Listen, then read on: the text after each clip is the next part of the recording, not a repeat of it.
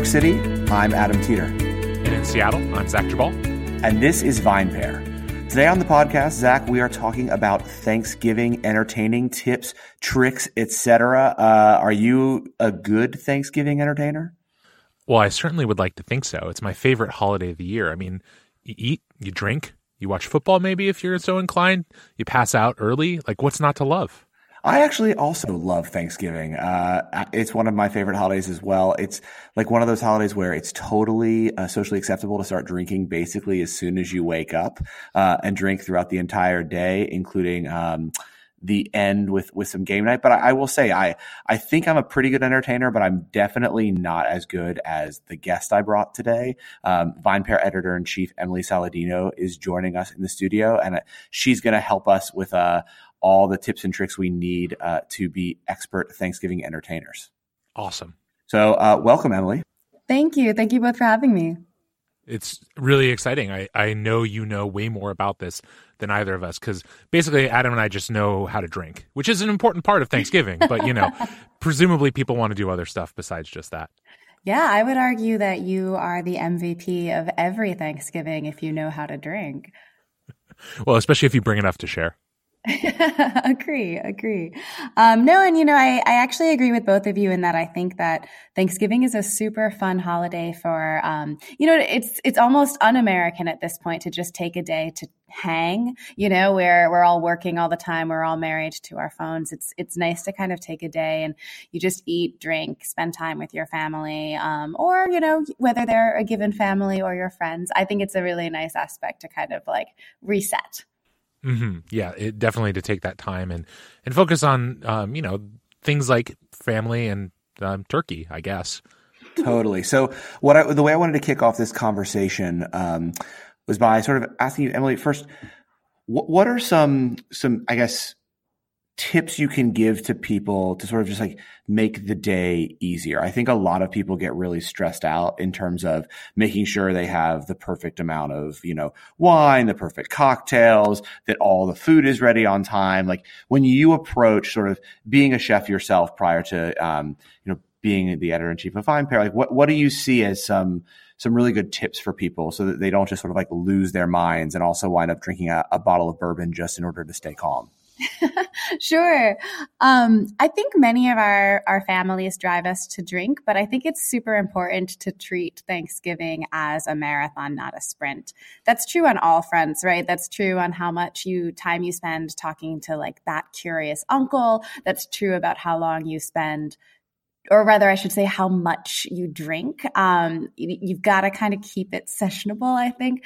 Um, I think we've all made the mistake as well of loading up a plate with way too much and then you aren't ready for pecan pie. So it's, it's a matter of treating everything, um, you know, a complete day of excess and indulgence that you moderate for the full time you're awake.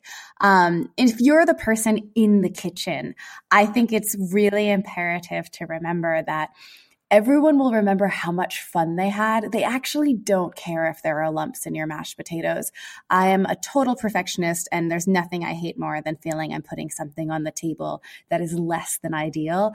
But in reality, your friends and family who come over, they'll remember more if you were freaking out about some mistake than the mistake itself. Um, and it's kind of important to remember that. On the flip side, on the moderation tip, um, I love drinking while I'm cooking. It's not something you can do when you cook professionally. It's definitely something you can do when you entertain at home. Um, however, again, sessionable. I do not suggest hard liquor while you're cooking. Um, that's just a, for me a rule of thumb. You know, I might have a glass of wine and one, or I might have one or two beers, but you just you have to kind of keep yourself on top of things. Um, and then when you're when you sit down, you know, you'll then you can have if you want to have just a straight glass of bourbon if that's your thing, you know, or if you want to have a Manhattan with dinner, like do it. Um, but I, I do think that when you're in the kitchen, it'll just get out of your hands if if you drink too much too quickly. So I have an important question I think about Thanksgiving, which is maybe less the even the day of, but more in the uh, planning uh, leading up to it. How do you approach delegating? Because I am a little bit of a control freak when it comes to the to cooking um, and pretty much everything about entertaining and i know i'm not alone so how do you kind of divvy up because i do think that it is important even though saying that it's hard for me to you know delegate some things whether it's a side dish whether it's uh, you know salad or some garbage that no one will eat how do you kind of handle that that element that maybe makes it a little easier on on you when you are the person who's running the show I feel like you hit the nail on the head. You have to know yourself, you know? And so if you're someone who's easy breezy, just bring a salad, bring a vegetable, bring a starch, then that's cool. I personally think it's best to be as specific as possible when delegating. Um, you know, instead of saying, oh, bring a potato, say like, I want you to bring candy yams. You know, I think it's best to be super specific. As someone who gets delegated to by my family, whom I love deeply and who has strong opinions about food, I much prefer being told what everyone wants than winging it.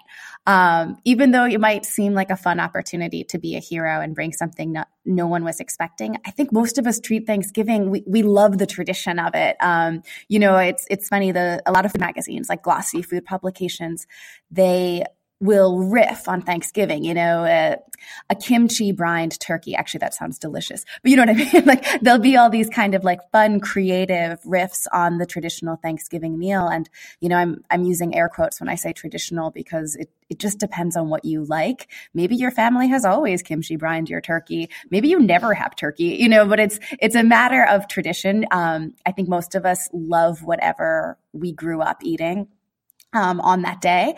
And so I think like to try, if you've been delegated to, to try to go off script, it's just a risky gamble. And if you are the host and you really hate the idea of someone going off script and not bringing, you know, the kimchi brine that your family has made for, for ages, you know, you just, you have to kind of, um, know thyself to thine own self be true i guess i think you just you have to to go into it knowing what you want and being comfortable asking for what you want that's kind of thanksgiving advice and like life advice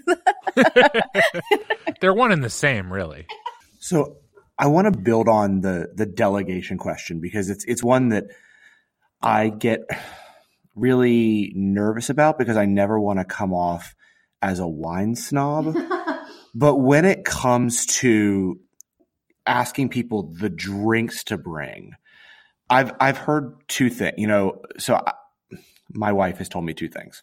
One that it, it's very rude to tell people exactly what I want them to bring, but like I do. Like if I if I'm if it's Thanksgiving, I kind of want Pinot Noir or Beaujolais or things like that, and I also kind of want specific price ranges that I know are good. Or I I, I want to take control, which means I would like to supply all of the wine for the dinner and then I don't want to feel like I need to open that person's wine they brought, even though it's super nice they did, because then I did take control and plan the, the wines and things I wanted to serve. Like, how do you suggest that I, that people like me handle that? Because I don't want to come off like I'm super snobby or controlling, but like wine is really important to me. And the drinks that we have at, at this, at this meal that we've all now professed to love is important to me, but I don't want to also be a dick. I think that is a great question. I think you have to be be you. You know, your friends love She's you. Saying your family. What's that? I said you're saying basically be a dick. Be in the, the nicest that possible you want way. to see in the world. be the wine snob that you want to see in the world. Yeah, if you need to be a dick to get what you want, I guarantee you, if you're conscientious, you can still ask for what you're looking for without alienating everyone. Now, if your friends or family are like, oh, you'd mentioned Pinot Noir, like around $30 and I brought this bottle. And then you're like, that's not cool. But I mean, in terms of just giving people directives, I think everyone, Adam, who's coming to your Thanksgiving, if this is the case, I think everyone who's coming to your Thanksgiving would not, they might expect that you would give them extremely specific. uh, sorry, we're laughing a little bit here. I, I think that anyone who comes to an Adam Teeter Thanksgiving probably expects the wine to be good. And so I don't think they'll be put out if it's if they're given a firm directive. Again, I love it as a guest in someone's house if they can tell me specifically what they want me to bring. We all love just having a job and, and doing it. We're all like ultimately German shepherds and we just want to be told what to do and then we get rewarded, right? Um, and they get rewarded with, you know, a, a happy, relaxed host and the the feeling of accomplishment. Yeah, and I, I, would say I take a very similar approach. For one, uh, whether it's Thanksgiving or any other time people come over to my house, they basically know that they shouldn't bring wine. There's only a few people in my friend group who are allowed to bring wine over to my house, and they've proven that they uh, won't fuck it up. Um, I will share. I had a uh, fried chicken and champagne party a while ago, and a good friend of mine, whom I love dearly, brought a bottle of prosecco. And at first, I thought he was joking, and then I was like, oh yeah, we're going to put that in the fridge and never look at it again. So, um, you know, you gotta, you gotta kind of, you gotta kind of lay. Yeah, I think it's it's totally appropriate to me to say, hey, this is what I'm doing. You know, don't don't bother with or don't worry about wine, or you know, maybe you tell that one friend or that one family member who has uh, similar taste or or who you know is going to come through with something good. That's a different story. But again, yeah, I think most people are happy to just kind of they don't want to feel like they're imposing, especially if you're also hosting. I actually think the bigger question that I have is, what do you do when you're not hosting? Because to me, it's easy as the host to say, hey, I, I don't worry about wine, I got it. But when you're going over to someone else's house for Thanksgiving, like I will be doing this year, um, and when they're, say, your uh, wife's friends, how do you uh, sort of politely be like, yeah, I, I'm, I'm just gonna bring my own wine and I'll share, but like I don't, I don't know that I want to drink whatever it is you're gonna open. Wait, so you're saying, can you bring a designated bottle for yourself?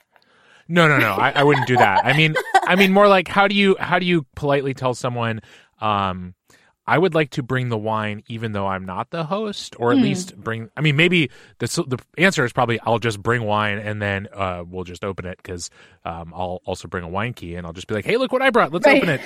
it's, it's already open. Got to drink it. Sorry. Right. No, again, I think like we those of us who work in food and beverage um, you know if we're conscientious human beings you you don't want to alienate other other people. That's like a, a lovely impulse. But i also kind of think that probably your your partners family and friends like they know that you work in wine and they'll probably be excited to try what you brought. Like i think it's all about approach. Um, if you sh- the reason i asked if you wanted to only drink your wine like that sends a strong message that's maybe unfriendly but as long as you're willing to share and like, yeah, you you roll in, you've got your wine. You don't even need to be asked to bring wine. If you show up at someone's house with an unexpected bottle of wine at Thanksgiving, I can't think of one person who'll be angry at that. Maybe Adam. Yeah. I mean, as an you'd wonder what I was uh, doing at his Thanksgiving. I mean, as an anecdote, I do know a dude who does bring his own beer to dinner parties and does only drink it for himself. And I've always been like, man, not cool. Um, yeah, this guy so, keeps getting invited to dinner parties. what? Well, yeah. So apparently he's like the husband of someone who's known as being very cool, and so they like having her around, and so he uh-huh. just kind of comes around.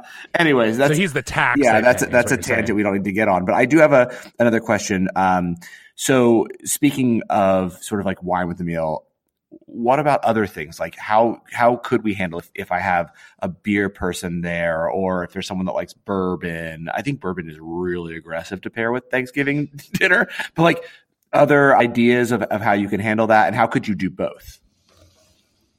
Adam, I am so glad that you asked this question because if there's one thing that I love doing when entertaining at any holiday or just, you know, a, a weeknight dinner party. I never have weeknight dinner parties. Anyway, anytime you're entertaining, um, one thing that I think is really cool is a kind of a DIY bar. Oh, how do you say DIY DIY bar. Just as um, long as it's not a DUI bar. Yeah, that, those are the worst. Um, no, sorry. I think that if you're having folks over at any opportunity, whether it's a holiday or otherwise, a DIY cocktail bar is so cool. I do this whenever I have folks over for brunch. You know, you can just set out a mixer or two and then one or two spirits. And so let's say it's Thanksgiving, say, and you might put out like, I don't know, an Amaro, sparkling water, some gin, um, like a couple of sprigs of rosemary, some cut limes. And that way that really sorts things out for everyone. Like if some of your guests don't drink, they can put, if they don't drink alcohol, they can put rosemary and a lime and some sparkling water. And that's a really cool way to kick off their day. Um, you know, if, if you've got folks who are not huge drinkers, but they want to have an aperitif, um, you don't have to call it an aperitif. Um, you know, if you want folks to have a, a pre-dinner drink, which is served at 1 p.m. Having like a little splash of Amaro with some sparkling um, could be really nice. And ditto gin. I think gin and tonics are, you know, that's a, it's a very palatable cocktail for people who may or may not be huge drinkers. It's familiar or they know it. Um, so that's something that I like to have. You know, you can have that set up in the corner of your apartment, your home. Um, whatever palatial yacht you're hosting Thanksgiving on, you can have that set up. And that's the kind of self serve option that I think is really great. In terms of beer, I mean, craft lagers, am I right? I think craft lagers are so crowd pleasing. It's, for me, it's kind of what I want to drink in terms of beer with a huge, hearty, carb heavy meal, um, to have something light, fizzy, yellow, but not Coors Light, essentially. No offense to Coors Light. Um, not my preferred beverage to each his own. Um, you know, I think it's it's a good way to have a, a beer that's a, a little bit more complex than your standard macro lager, but still totally palatable to the macro lager crowd. Yeah. I totally, I'm, I'm with you there in terms of the, you kind of want to think about, you know, you, you sort of said at the beginning, Emily, that it's a marathon, not a sprint. And I think that plays into a lot of the decision making that I always make around beverage choices. So, you know, you, you want to think about pairing and, you know, you want to think about what flavors go well. But the Thanksgiving table is a complete clusterfuck as far as flavors, anyhow. So, like, everyone's, you know, I get asked this question all the time. I'm sure both of you do. Oh, what wine should we have for Thanksgiving? Or, like, what's the perfect pairing? And I'm like, I don't know, like, can you define one flavor that dominates Thanksgiving? Like, turkey doesn't taste like much. I mean, if you cook it properly, it's got some flavor, but you know, it's not.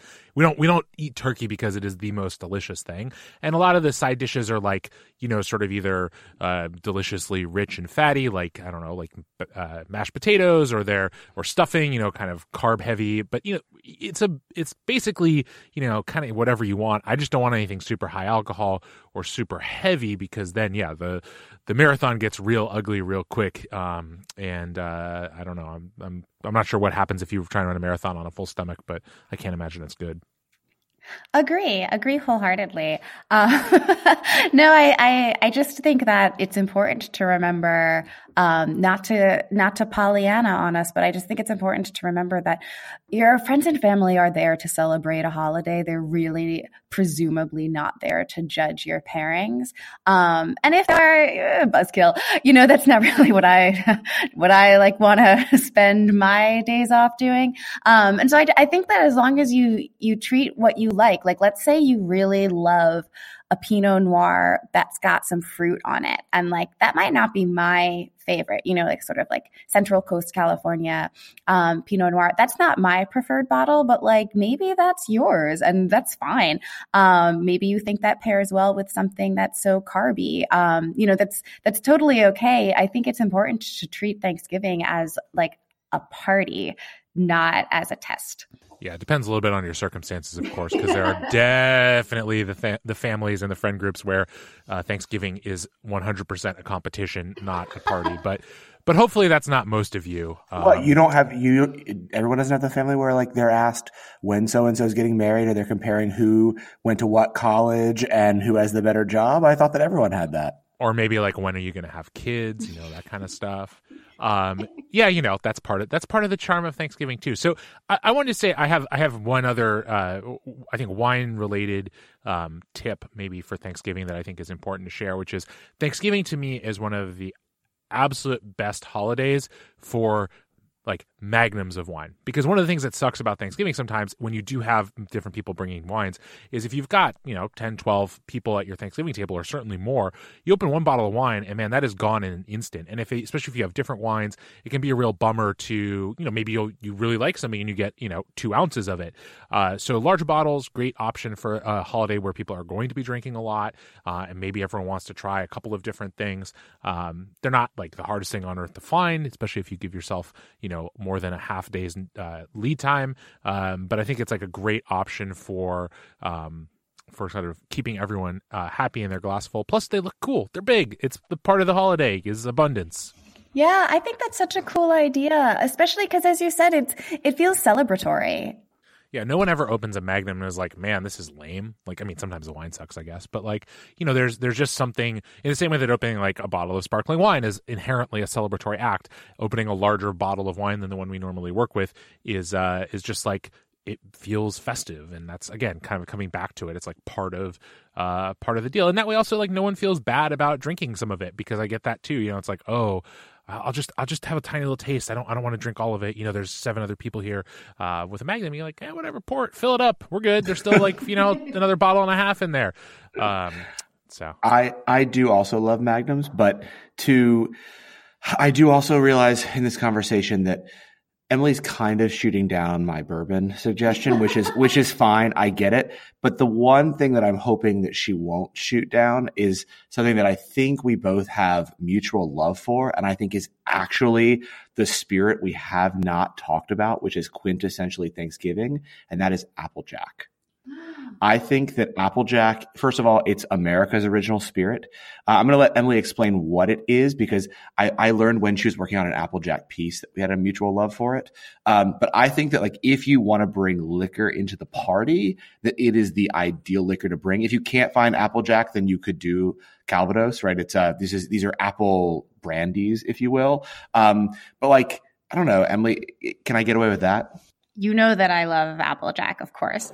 Um, um, I think that Applejack is a super cool idea, especially if you want to do something unusual. Again, ask your host. Uh, your host might want you to just bring Pinot Noir. Um, but I actually do agree. I think Applejack is really cool. So essentially, it's it's apple brandy, and and that's kind of a, a weird concept. I don't think tons of Americans drink brandy anymore, even though there's so many great brandy cocktails you can make. Um, and so I think that you can just have apple. I actually think Applejack is is super delicious as like a sipper. Um, but you can also use it in a sidecar. You know, like you, you got to measure your sweetness. It, it, gets super sweet super quickly. Um, but I do think that's a cool thing to bring if you want to go unusual. I think Calvados is delicious. You know, with like just like a citrus rind. I just think it's really tasty.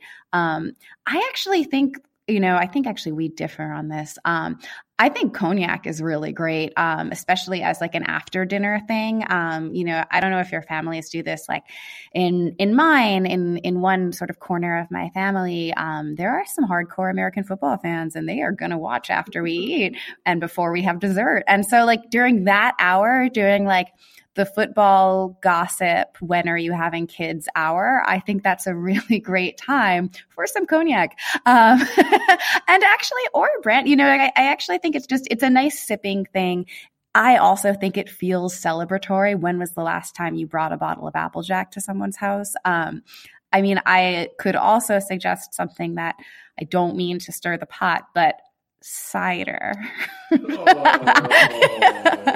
That's a callback to a previous episode for those of you who are not loyal listeners. Um, I, I, you know, I oh, you know how I feel about cider.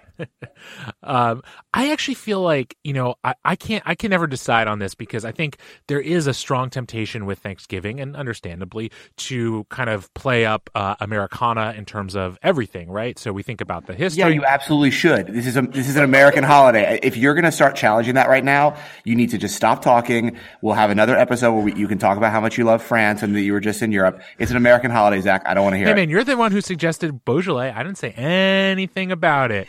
Um, I, I, was just going to say that I think it's actually, I, I, was actually sort of going to agree, which is like, it is an interesting holiday to sort of um, pay homage to the various parts of America, uh, American uh, drinking culture, both past and present. And Applejack, um, as Emily and Adam alluded to, has a long history in America, even if it's not a very popular beverage anymore. It was once the most popular beverage here.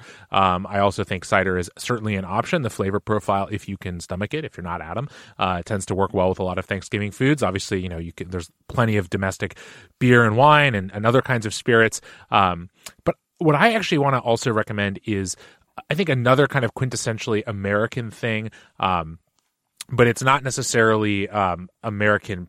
It's not necessarily something that's made in America, but it's just it's an American um, idea, I guess, an American concept, um, which is that um, you kind of give people choice right? I think uh, you know, I've been thinking about this a lot as regards to Thanksgiving because there's a part of me that's that has this impulse to be like, here is what is provided here. You know, when we we obviously set a menu and all that, but there's a part of me that's like that wants to just be like, here is the correct wine to drink, here is the beverage. But I, I come back to kind of what Emily was talking about before about this idea of having a little mini cocktail bar.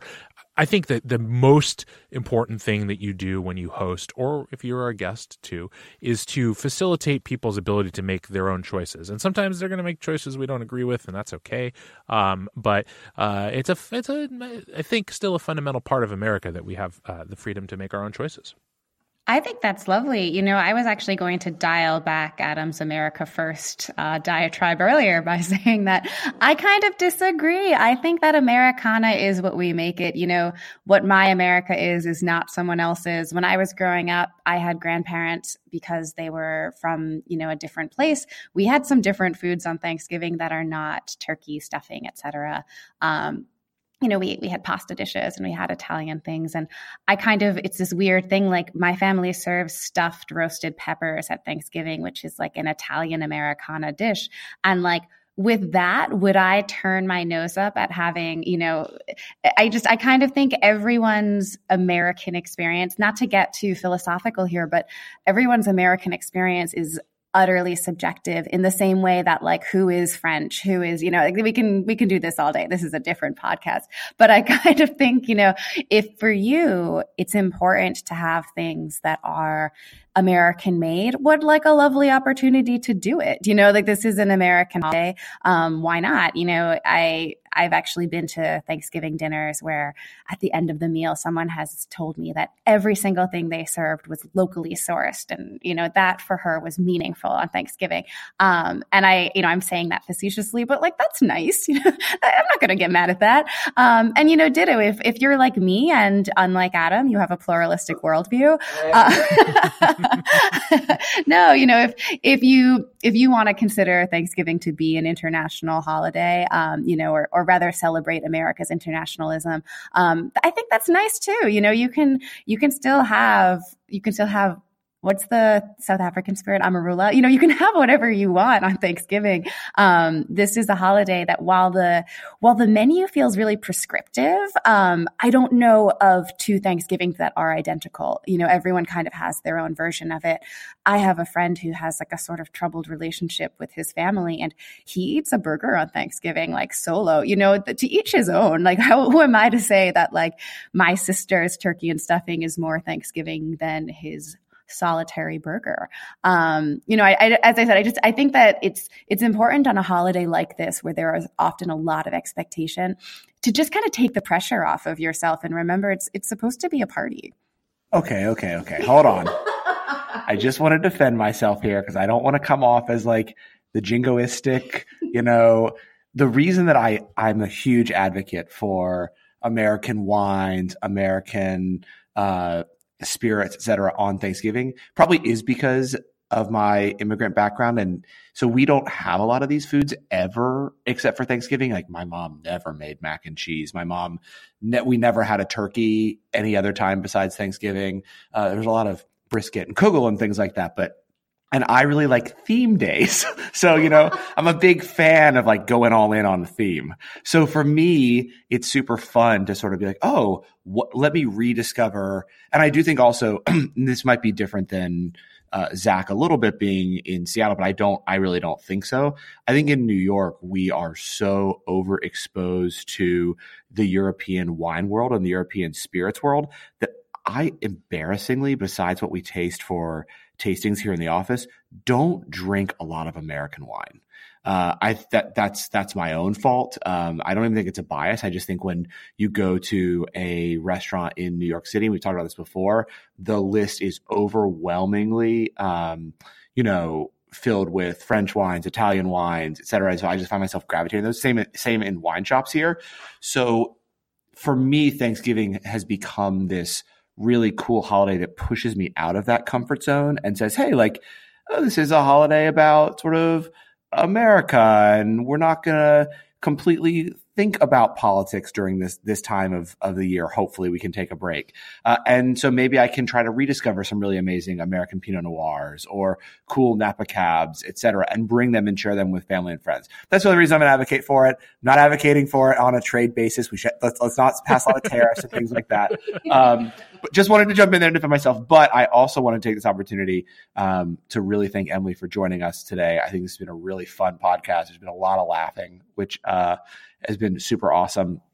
Yeah, Zach, hopefully that's like your uh, Thanksgiving dinner, right? Lots of laughter. I hope there is lots of laughter around the table. And only a little bit of argumentation. Yeah. So, Emily, thank you so much for joining us. Thank you for having me. Awesome. And uh, Zach, I will see you and our listeners next week. Sounds great. Thanks for listening. Thanks for listening to VinePair. We'd love to hear what you think. Feel free to drop us a line at podcast at vinepair.com. And if you really love the show, we'd love if you rate it iTunes, Stitcher, or wherever you get your podcasts. Reviews and ratings really help other people discover the show. Now for the credits. VinePair is recorded in New York City at VinePair headquarters and in Seattle, Washington at Cloud Studios. Our engineer is Nick Patry, and the show is produced by Zach Geballe and me. Our show logo was designed by Daniel Grimberg. Special thanks as well to the entire VinePair staff, including but not limited to my co-founder, Josh Malin, and our editor-in-chief, Emily Saladino. Thanks so much for listening, and see you next week.